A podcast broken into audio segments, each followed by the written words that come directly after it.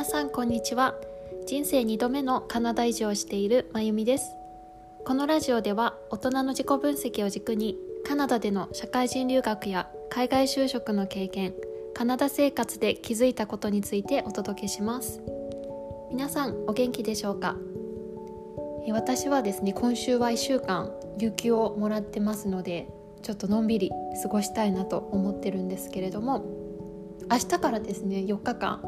あの私の住んでるトロントのエリアから、電車で6時間ぐらい離れたえモントリオールというところに旅行に行く予定です。まあ、今回ね4日間はあの一人旅を久々にするんですけれどもうんなんかヨーロッパの雰囲気がある街なのですごく楽しみですね。モントリオールはですねもう5回ぐらい行ったことがあるんですけれども、まあ、今回はちょっと長めにのんびり過ごしたいなというふうに思っています。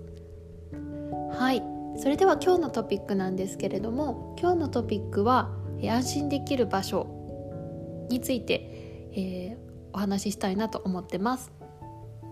まあ、実は今朝ですねあのー、オンラインで日本に住んでる方々とちょっとお話しさせていただく機会があったんですけれどもそうですね。まあそれは私が去年受けていた、まあ、グループでのコーチングのプログラムがあってですね、まあ、そのプログラムに参加されていた方々と、まあ、オフ会っていう形でお話をする機会があったんですけれどももうとってもとっても良かったですね。うん。まあ、そのプログラムが終わったのはもう半年ぐらい前の話なんですけれどもそうですね。なんかプログラムが終わった後もこういった形でつながることができるのはすごく嬉しいですね。でまあお話を、まあ、聞かせていただいたりお話をさせていただく中で私がすごく感じたことが、まあ、こういうなんでしょうね自分のうん着から着飾らない自分っていうのを素直な自分っていうのを出せる環境があるっていうのは本当に幸せなことだなっていうふうに改めて気づきました、まあ、コロナ以降ですねすごく世の中の流れが一気に加速してるように思うんですね、まあ、例えばテクノロジーで言うと今年に入ってねいきなりこうチャット GPT が出てきて AI になんかこう仕事を奪われるんじゃないかみたいな話が出てきたりとか、まあ、今回のねシリコンバレーの銀行の破綻とか、まあ、物価の上昇とか本当になんかコロナ前とコロナ後で一気に世界が変わっているしそのスピードも本当に一日一日加速しているように感じるんですね。でそういった世界で暮らしているとなんか私もそこに追いつかなきゃいけないとか前に進まなきゃいけないとかそうそういう気持ちになることは決して悪いことではないと思うんですけれども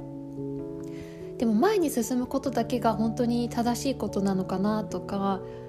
それが本当に私の求めてることなのかなってふと考えることも正直私はあります。でそういった時に勇気を出して立ち止まってみたりあとは過去を振り返ってみたりする時間って実はすごく大切なんじゃないかなっていうふうに感じますね。うんやっぱりその前にね進み続けるためにもそういう一旦立ち止まることって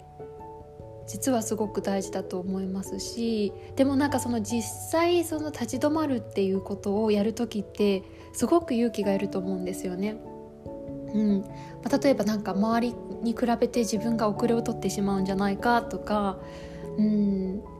なんかそういう気持ちになると立ち止まることも怖くなってしまうと思うしでも立ち止まらないと疲れちゃうんですよね心も体も。でなんか今日そうやあのお話をさせていただいたあの皆さんコミュニティコミュニティの皆さんっていうのがやっぱりそういった気持ちをシェアできる安心してシェアできる人たちだったのでなんかすごく、うん、幸せな時間でしたね。で実際自分のなんか思ってる本音とかさらけ出してみてそれに共感してもらえた時ってああんか自分だけじゃないんだっていうなんかそういう精神的な安心感にもつながるなっていうことに改めて気づきました。うんまあ、海外で暮らしているとたまにねなんかもう私があのここでね何かなんだろう病気になったり最悪こう死んでしまったりした時にもう誰も気づかないんじゃないかなみたいな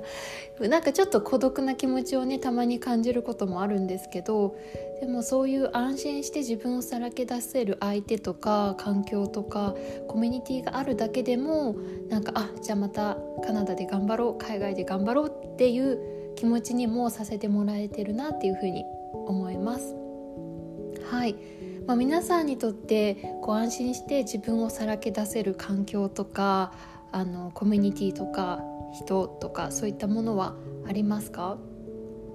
まあ、それがあるっていうのは本当に本当にすごく幸せなことだと思いますのでぜひぜひ、ね、これからも一緒に頑張っていけたらいいなというふうに思います。では今日のトピックは以上になります。それでは。